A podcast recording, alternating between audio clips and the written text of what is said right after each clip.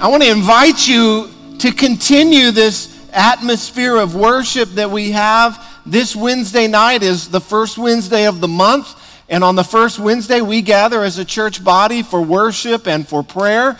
And so this Wednesday, we start at 7 o'clock. Everyone is welcome to come. We'd love to have you just come and join us in experiencing the presence of God and worshiping the Lord together. I want to welcome you here today. My name's Matt Bell. I'm the pastor here at Destiny Church. And at Destiny, we believe that God has a plan and a purpose for your life. How many of you believe that? How many of you believe that you are not an accident? Amen. But that you have a divine purpose given to you by your Creator. Amen. And so uh, we're here and we're glad that you are here with us today. We want to just say welcome. Uh, so if you have your Bibles, I hope you do. Uh, we're starting a new series today. Last week we finished our series going through the parables of Jesus. But today we're starting a new series. We'll be uh, spending some time in this uh, for the summer. How many of you are glad it's summer? How many of you are glad the heat is here? No, no way. As I was walking down, you know, my, my office is up at the top of the hill, and so I was there this morning and praying and seeking God. And as church was getting ready to start, I walked from my office, which is just at the top of the hill, down to this building here. And by the, you know, the 30 second walk, I was sopping wet, you know, just going from the top to the bottom because it's so hot and humid. Praise God. Anyway, it's summertime, and there's other good things about summer. And so, uh, one of the things that we are going to be doing here at Destiny is diving into this verse from Matthew chapter 6, verse 33, this series that we're calling Seek First. Everybody say, Seek First. And so um, I'm just going to jump right into the passage this morning. Uh, our, our, our, message today is going to serve as an introduction to the series, and, and we'll be uh, teasing these ideas out over the coming weeks. Encourage you to be here. Uh, you're not going to want to miss one week of this series. It's going to be uh, excellent, and I believe it's going to be impactful in your life. But this, this verse, Matthew chapter 6, verse 33, it's actually in the middle of uh, Jesus' longest and most famous sermon called the Sermon on the Mount. And so I'm going to read you the whole sermon this morning. No, I'm not. I'm just kidding. Um, it's three chapters long. Oh, I would love to do it, um, but wisdom tells me that's probably not the best thing to do uh, this morning. But you can read it on your own Matthew chapter 5, 6, and 7. It's an awesome uh, passage of the Bible. But I want to look at the section that Matthew 6:33 comes from. We're going to read that uh, together, and then we'll dive into uh, Matthew 6:33 specifically as way of introduction this morning. So Jesus says, "Therefore I tell you." Do not be anxious about your life. How many of you would say from time to time you experience a little bit of anxiety in your life? Jesus' command to you is stop it. Don't be anxious about your life. Why?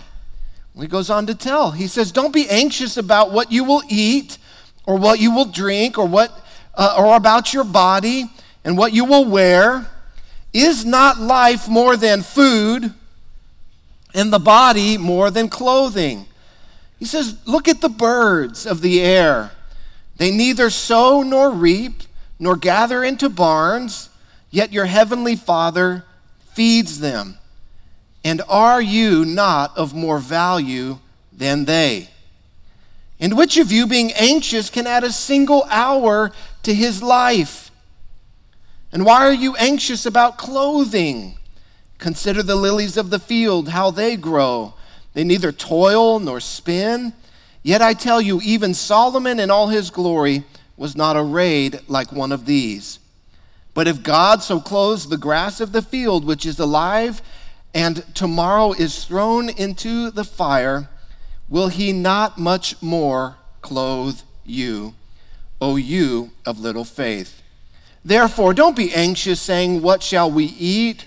Or what shall we drink? Or what shall we wear? For the Gentiles seek after these things, And your heavenly Father knows that you need them all. But, this is our theme verse, but seek first the kingdom of God and his righteousness, and all these things will be added to you. Therefore, don't be anxious about tomorrow, for tomorrow will be anxious for itself. Sufficient for the day is its own trouble. Father, we thank you for your word. We thank you uh, that we believe that this is your word from heaven to us. Lord, that you sent your son Jesus here, yes, to die for our sins and to, to raise again so that we could have new life. But he also brought your word, your revelation to us. He also taught us how to live. So, Lord, help us through your Spirit to live as your Son taught us to live. Lord, that we would not just be hearers of your word, but that we would be people who do your word, who, who put it into action, who, who put it into practice in our lives. We thank you for it today in Jesus' name. Amen. We live in a broken world. We live in a broken world.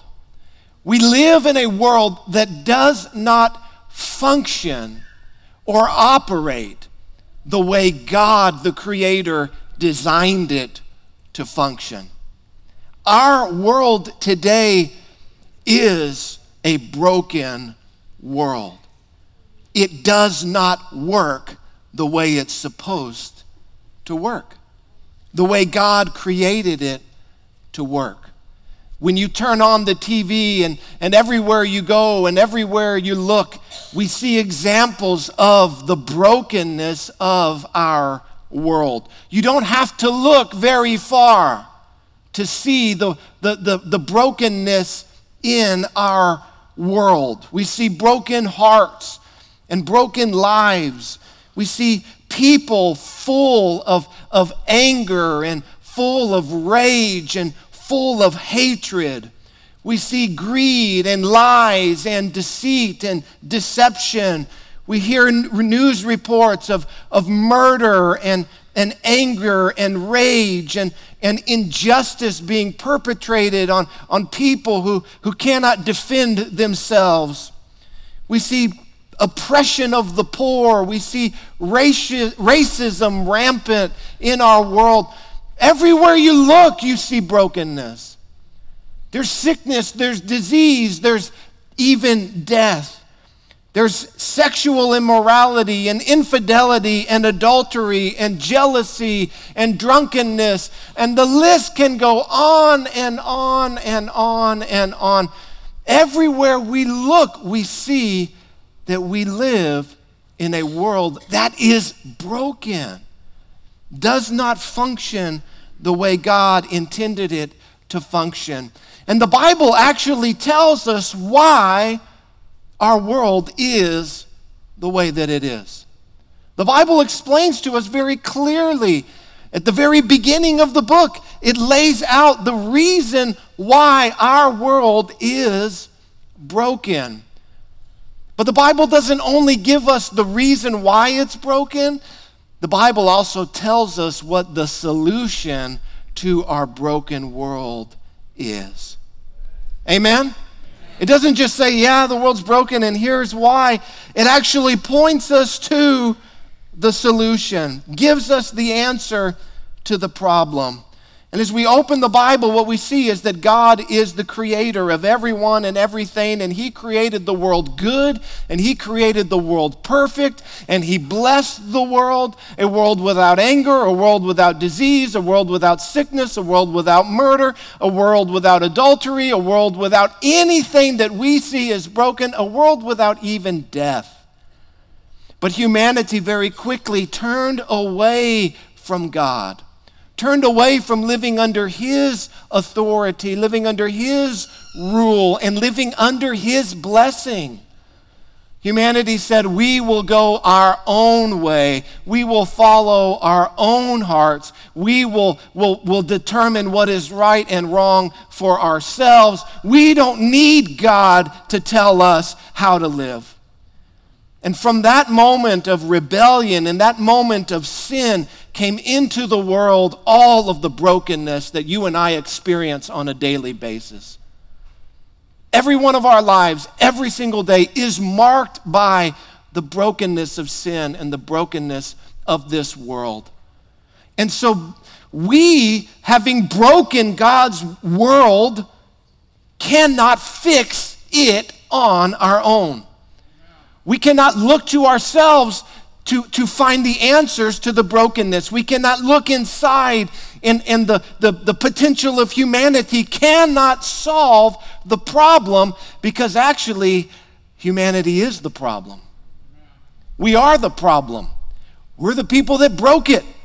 We broke ourselves through sin. And because we could not solve the problem, God the Father sent his son Jesus to come from heaven to earth to defeat sin, to defeat Satan, to defeat the kingdom of darkness, to die for sin, that the, the penalty and the price and the oppression and the bondage of sin could be broken in our lives. And he rose again to new life on the third day to give us the life of God so that we who were dead in trespasses and sins through faith in Christ could now be alive spiritually. We were walking dead before, now we are alive in Christ. Now we who have put our faith in Christ have our relationship with God restored. What was lost through sin has been restored through Jesus. The brokenness of, of our lives done away with. We are now a new creation. The old life is gone. The life of sin, the life of shame, the life of defeat, the life of bondage, the life of brokenness is gone for those who are in Christ. If you are in Christ today, you are a new creation recreated not in the image of your father Adam who sinned, but the, in the image of Jesus Christ who lived a life without sin. Amen. And God, through His Spirit, is actively working in our lives to produce within us the character, the nature of Himself, Jesus Christ, in us. Amen. Amen. All of that is the introduction to this verse where Jesus says to seek first the kingdom of God. You see, now as, as having our, our relationship with God restored, the, the barrier that separated us from God is now removed. We now have access to God through, through Jesus and, and, and access to His Spirit 24 7. We are now His sons and His daughters. Think about that. Sons and daughters of God and everything that comes with that. All of the, the rights that we did not earn, that we did not deserve, but have been bestowed upon us by grace. That we've been brought out of the kingdom of darkness. Now we are part of the kingdom of light. And, and we're familiar with this story. We're, we're, we're familiar with what Jesus did, what Jesus accomplished. And I think a lot of times we're a lot more familiar with what Jesus did and maybe not so familiar with what Jesus taught. You see, Jesus, yes, he came and did some awesome stuff, amen? But he also taught us how to live as part of the kingdom of light. You, you, you, you realize that living a part of the kingdom of darkness and a part of the kingdom of sin, a part of the kingdom of Satan, probably looks a little bit different than now being a son of God living in the kingdom of light, right? And so Jesus taught and taught and taught and, and preached and, and went all around bringing this message from heaven to earth about how we now, as sons and daughters of God, should live as citizens of the kingdom of God. And so Jesus comes and he says, We need to seek first the kingdom of God. First means above anything and everything else. How many of you would say that's, that's kind of a big statement that Jesus is making? Search after, look for, make this thing the highest priority in your life, is what Jesus says. That, that's kind of like the big E, you know, on the eye chart when you go to the eye doctor, right? Like, that's the one thing you don't miss, right? If you're gonna get anything right when you see the eye doctor, you're gonna get the big E right. Jesus says this is the first thing, the most important thing, the highest priority for the sons and daughters of God should be seeking the kingdom of God and his righteousness in our lives. And so I've got to ask you, how many of you would say, don't answer, that that's what you do? That that's how you live? That your life is a life of seeking first the kingdom of God? I think if, if we're honest with ourselves, as we look at our lives, as we examine them in light of, of Jesus and, and how he lived his life as the model life of seeking first the kingdom of God, we would all have to say that there is a gap between what we should be doing and what we are doing. That you can see daylight in there, that there is a gap between how Jesus taught us to live and how we actually live. That all of us, wherever we're at in our journey of faith, whether we were saved 100 years ago or whether we were saved during communion a few minutes ago, that, that we have some room to, to, to narrow the gap, some room to grow. Amen. Into who God has called us to be as His people. And so, seeking first the kingdom of God, that's what we're going to be looking at over the next several weeks. And so, I want to lay out for you a definition of the kingdom of God. We, we don't typically think in terms of kingdom. We don't live in a kingdom, do we? No, we fought a very costly war so that we could not be a part of a kingdom because we wanted to be Americans. And so we got, we got kicked the British out of here and we threw the tea in the river and, and we, we, you know, we don't have a king anymore. We have a government and its delegated powers, segregation of powers into three branches because we don't want a king. Right? How many of you want a king? Okay, you don't. Um, that, that wasn't a trick question. It really doesn't matter.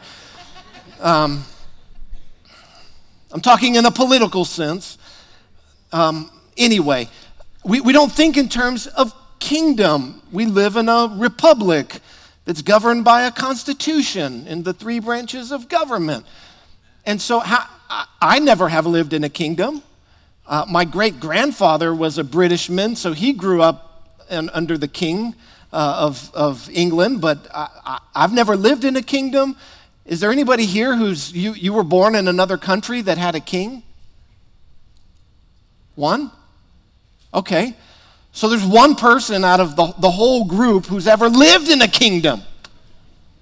So when, when we, as very modern, you know, we're, we're separated by this message that Jesus taught by 2,000 years. The people that Jesus taught, they were living in a kingdom, right? They had a, a king. His name was Caesar. Sorry, Caesar. Caesar was king. They also had a, a mock king, King Herod. Anyway, they lived in a kingdom. In, in a kingdom, how does, how does the government work? Whatever the king says goes. How are laws made?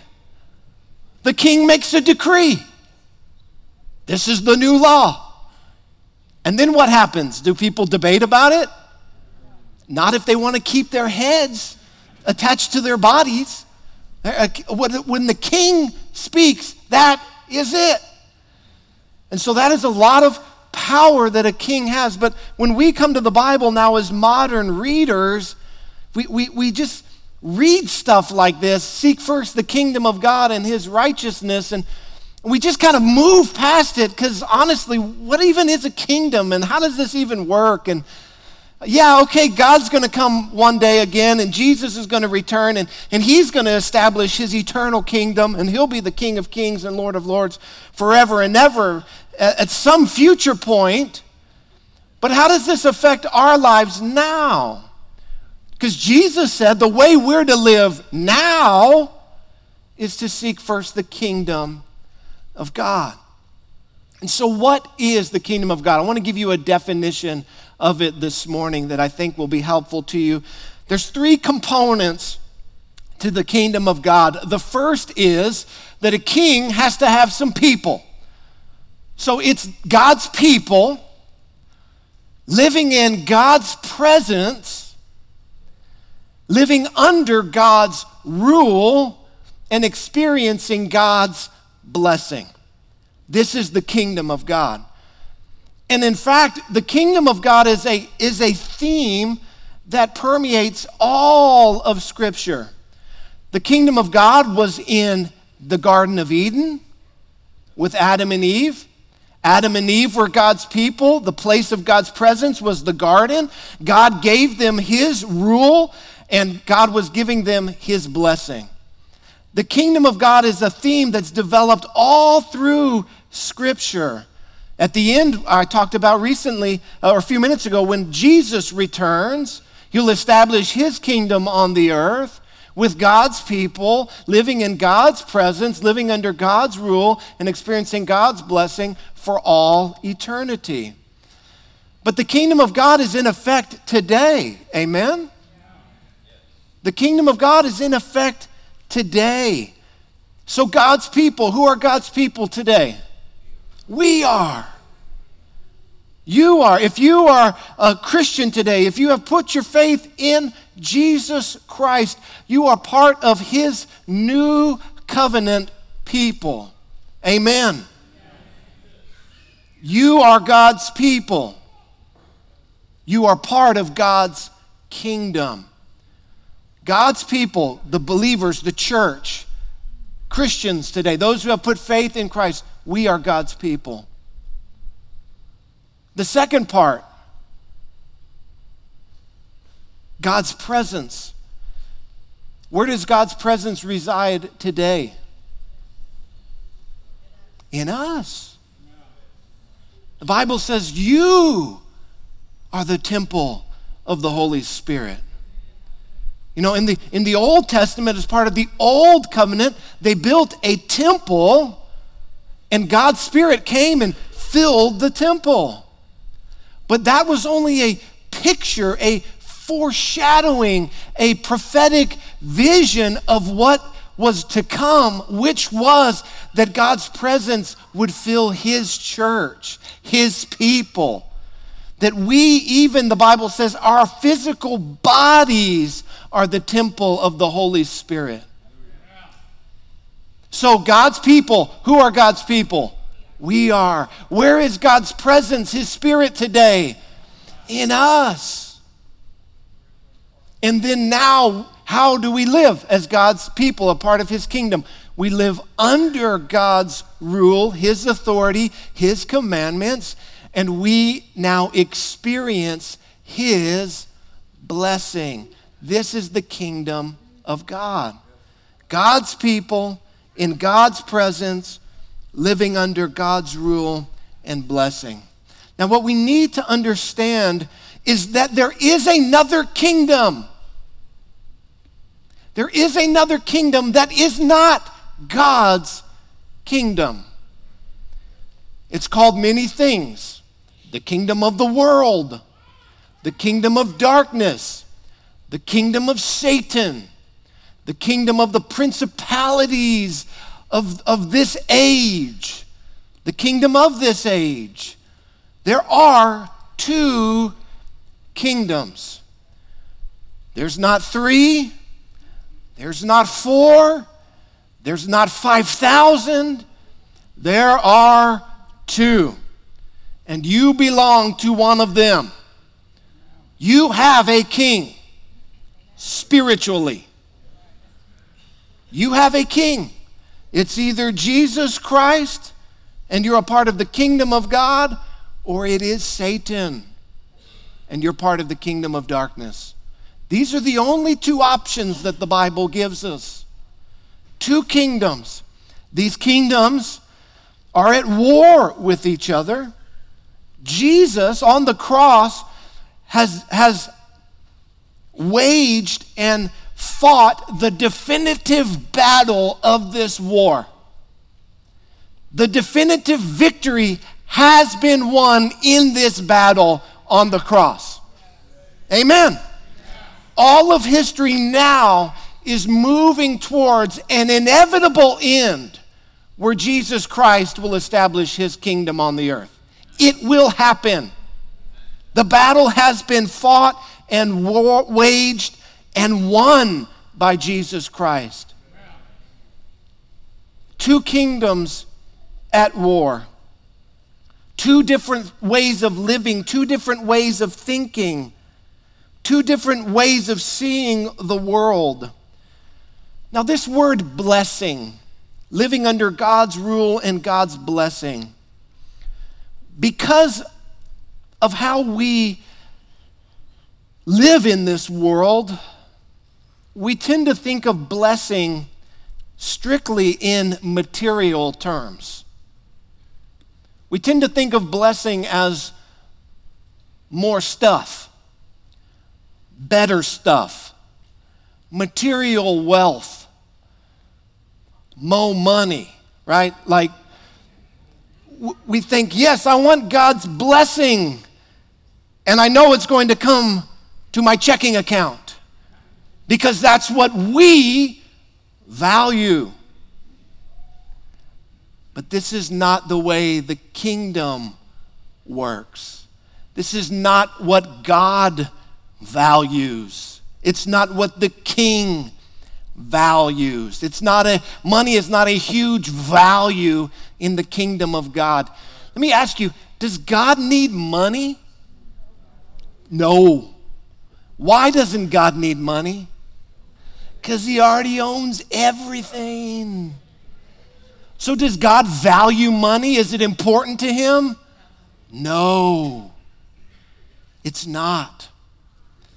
And so, part of being a, a, citizen of the kingdom of God, part of seeking first the kingdom of God, is reorienting our mind and our thoughts and our values to the values of the king and the values of the kingdom.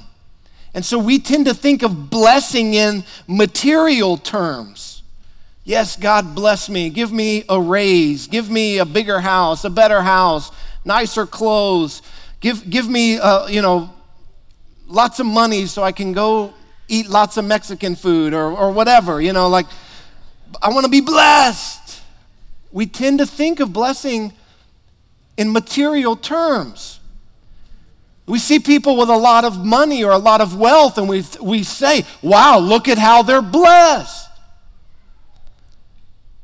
It's just because of the culture that we're, we live in. But let me tell you something the most valuable things in life, money cannot buy them. The most valuable things, the most important things in life, you cannot buy with money. Can you buy love? Can you buy love? If you had all the money in the world, could you buy love? No, you couldn't. Can you buy peace? Can you buy peace with God?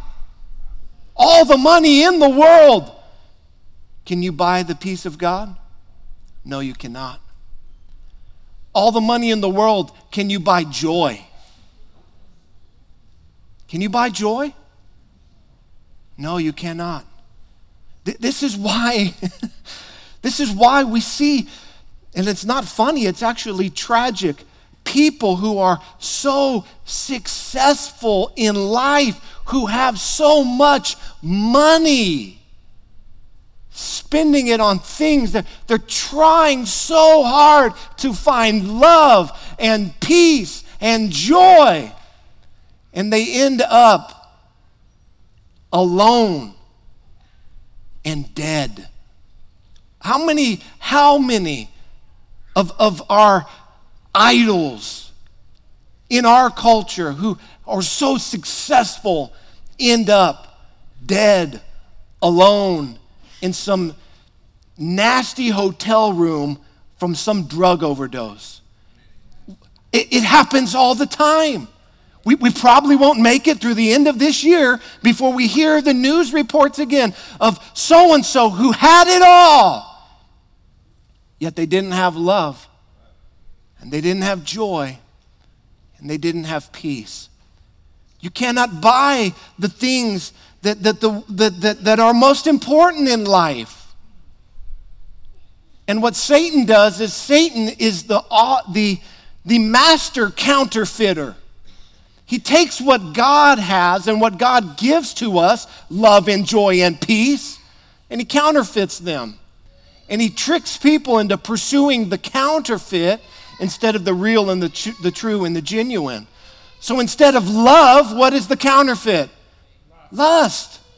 So we, we live in a culture that, that is inflamed with sexual passions, thinking that they will find love through, through satisfying just these base carnal sexual pleasures with anyone or anything. And does it satisfy the, the desire for love in your heart? No. It's lust, it's the counterfeit. Our culture is consumed with it. What's the, what's the, the, the counterfeit for joy? It's just momentary happiness. Literally, our nation was founded with the, at the center of it the pursuit of happiness. And so, the guiding doctrine of our culture is do whatever you think will make you happy. God's not concerned with your happiness that is only based on, on temporary circumstances. God wants to fill your life with joy, overflowing. That even in the midst of the hardest times, the most difficult times, the most painful times, that there is this joy that comes out. And people will say, How can you be happy when all of this is happening around you? It doesn't make sense. How can you have joy when things aren't going your way? You say, Well, you see, my joy doesn't come from stuff and things and circumstances. It doesn't come from out there. My joy comes from up here. Amen. So Satan, it's these counterfeits of lust and just do whatever you think will make you happy. And it leads to more brokenness. It leads to, to, to sin and shame and, and bondage and slavery. This world is, it's a facade. It's a, it's a thin veneer, the picture that the world paints.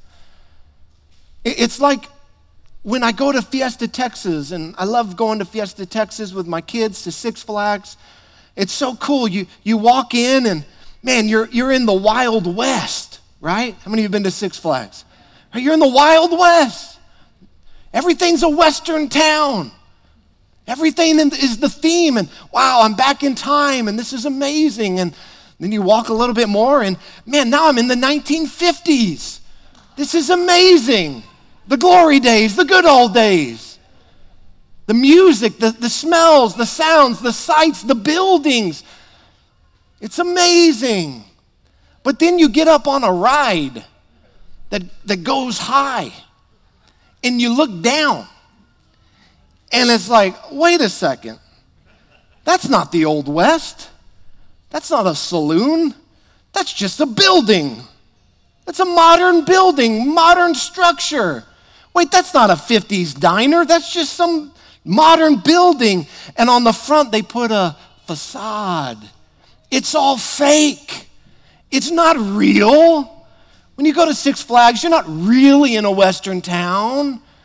Sorry to bust your bubble. You're not, you're not really going back to the 1950s. It's, it's fake, it's a facade, it's a veneer. And the picture that the world paints, it's just like that. It's not real. You're not going to find happiness in what the world offers. You're not going to find joy in what the world offers. You're not going to find love. It says love found here, joy found here, happiness found here. And it's glitzy and it's glamorous and it's enticing and it lures us in. And when we get inside, they put shackles on us because it's not true love. It's not true joy. joy. It's not true peace. It's all a counterfeit. 1 John 2:17 says that this world is passing away along with its desires, but whoever does the will of God abides forever. You see, what Jesus taught as he came from heaven to earth is he gave us a totally different perspective on life. Totally different than what we have grown up believing as a part of this fallen world. We are born into sin, and the Bible also says we, we are born into iniquity. Iniquity is a, a natural bent towards the things of this world. We, we are born with this iniquity, this, this ingrained natural desire for the things of this world and the kingdom of this world. But the Bible says that this world and its kingdom system and its value system, it's fading away. It is passing away. Whoever does the will of God will abide forever. And, and to understand Jesus' teaching and, and to really see it for what it is, it is a total shift in the way we think about life. A total shift in every single area of our lives. What Jesus taught in the kingdom of God, it is totally different than every value that the world has. And not just a little bit different, it is 180 it is upside down. It is black and white. It is night and day. It is oil and water. It is every other way that you could think to contrast these things as far as the east is from the west. They are totally different the kingdom of the world and the kingdom of God. And, and, and to follow Jesus' teaching and what he taught, it, it, is, it takes a radical departure from everything that we are, are indoctrinated with and taught in this world. A radical departure from this. It's a 180 degree turn, it is an opposite direction, a total reversal. And the word the Bible uses to describe all of those things is simply the word repent. That's what the word repent means. It means you're heading one way and you make a total 180 to the other direction. And so, Jesus, when he came in, in Mark chapter 1, Jesus says this as he came into Galilee, proclaiming the gospel of God and saying, The time is fulfilled, the kingdom of God is at hand. Repent and believe in the gospel. Jesus says that what we need is not to just add the little God piece to our lives, and then we just continue to live our life any old way that we want, and now we just have the God piece or the Jesus piece or the religious piece. No, Jesus says, you have to totally change everything about the way you think about this world because the way you think is broken. Because you have been indoctrinated with the kingdom of the world. So you must repent. You must turn in your heart, in your mind, away from everything you think you know about how the way the world works because you're no longer a part of the world. You're now a part of the kingdom of God, which is totally different. You see, sometimes we get the word, the word repent and, and we, we think that that just means I'm sorry. Repenting is not saying you're sorry. Repenting is not something you say, repenting is something you do. It is a change of lifestyle, a change of living, a change of action, starting with a change of thinking that first starts with a change of heart through faith in Christ. And so it is a shift away from viewing the world with the natural mind, which the Bible tells us is actually an enemy of God, and to living a life now led by the Spirit of God. That I will not just process my life with my natural mind because it has been so indoctrinated with the value system of this fallen world. I must now, as the Bible says, I must live in the Spirit, led by the Spirit. It means that we are living our lives for something more than what the world can offer. And as we look at what Jesus teaches and what he taught, it's an upside down kingdom. It really is.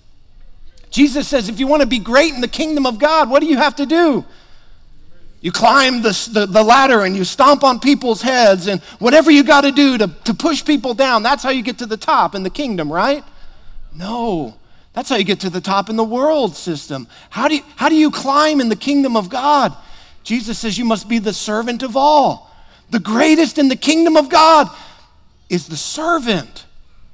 So, you want to elevate in the kingdom of God? You want to be promoted and prosper in the kingdom of God? What do you do? You serve, you give, you sacrifice. That's the way up in the kingdom of God is down. It's an upside down kingdom. In the world, we're taught if, if someone hates you, what are you to do back to them? Retaliate, revenge. What does the kingdom say? What does Jesus say? Love your enemies. Love your enemies. Pray for those who, who speak against you. Bless those who curse you. It, it is a total opposite way of thinking. A total opposite way of thinking, a total opposite way of living. When someone does evil against you, do we seek revenge? No, we're actually to forgive them, the Bible says. We're to sacrifice to love, to serve, to give of ourselves unconditionally. And what Jesus taught about the kingdom of God is it is a radical departure from self centered living. A radical departure from self centered living.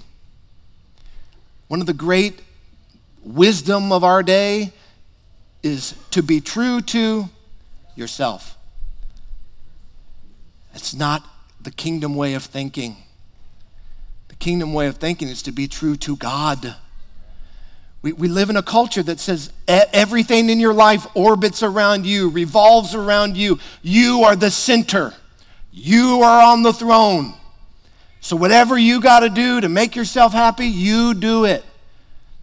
It's a self centered life the kingdom of God is not centered around you.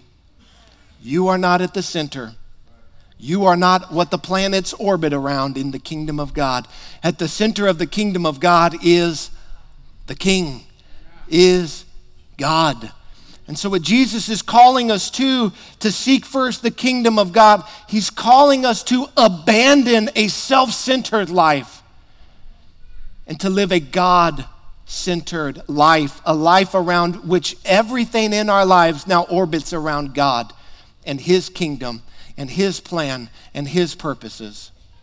And so, what we're going to look at the next few weeks as we talk about seeking first the kingdom of God is, is we're going to seek and, and look at and, and study how the kingdom of God should be manifesting and how we can have the kingdom manifest in every area of our lives.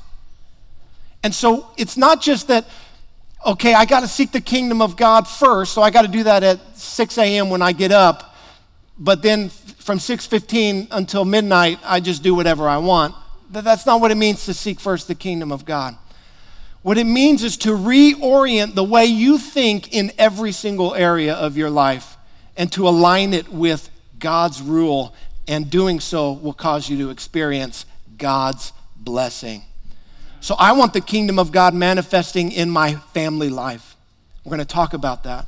I want, the, I want to see the kingdom of God manifest in my marriage, in my relationships, in my friendships. As I, as I begin to uh, court and date a spouse, I've already done that, but as some of you might do that. I'm, I'm not going to do that again, don't worry. But we'll, we'll talk about relationships. We'll, we'll, talk about having the kingdom of God in, in our friendships. We'll, we'll talk about the kingdom of God manifesting uh, in our workplace and as we go to work and as we have a career. We'll talk about how it influences our finances. We're going to talk about the kingdom of God in every area because that's what it means to seek first the kingdom. It means in every area of my life, realigning my thoughts, my will, my desires, my emotions with God's thoughts, with God's will, with God's desire, with His emotions.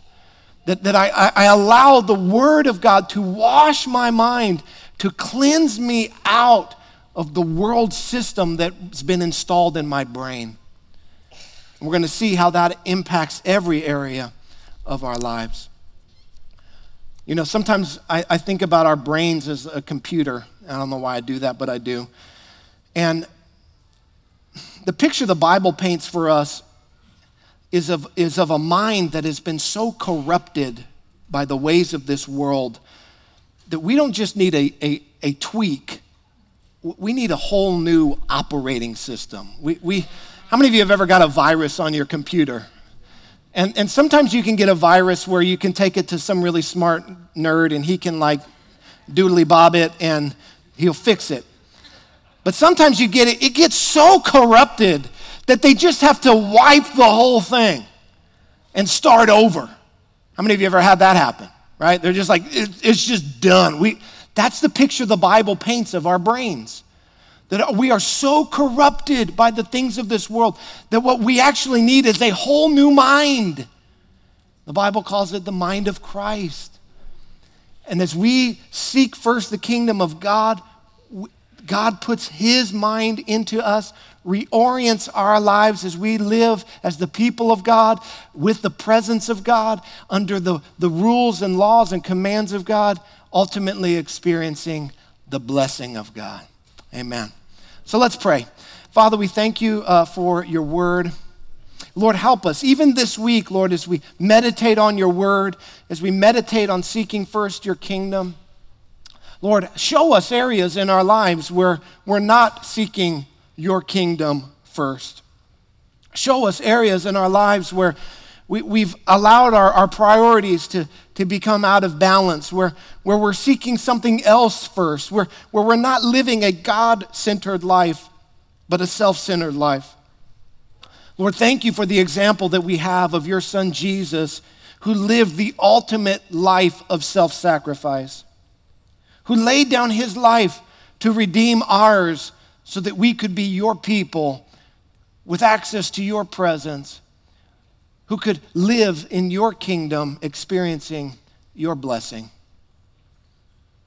Lord, as we now get ready to, to give in the offering today, I thank you for this church, and I thank you that it's a church that is full of cheerful givers.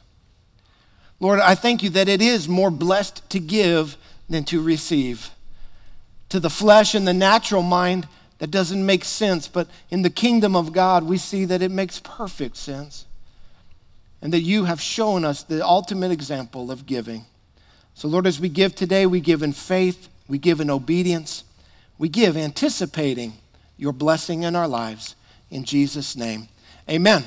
God bless you as you give this morning.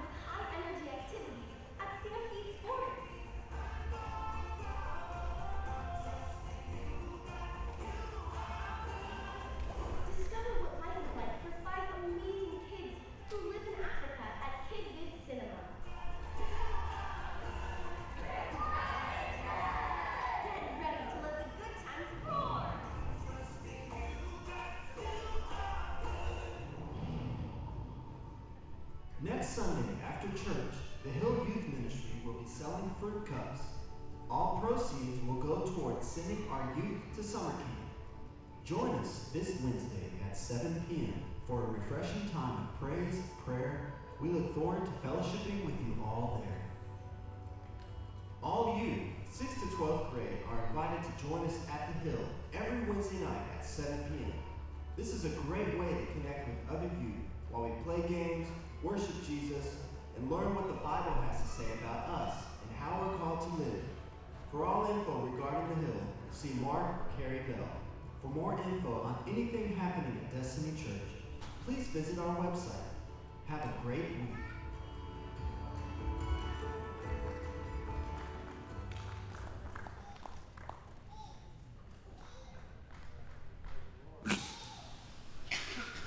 Praise the Lord. Well, that's a little loud. Isn't it wonderful that we can eat, live in the kingdom of God? It's a wonderful thing because we have a great king and he has wonderful things for us. But to possess those things, you have to listen to him. And uh, we're going to practice one of these principles today. As some of you may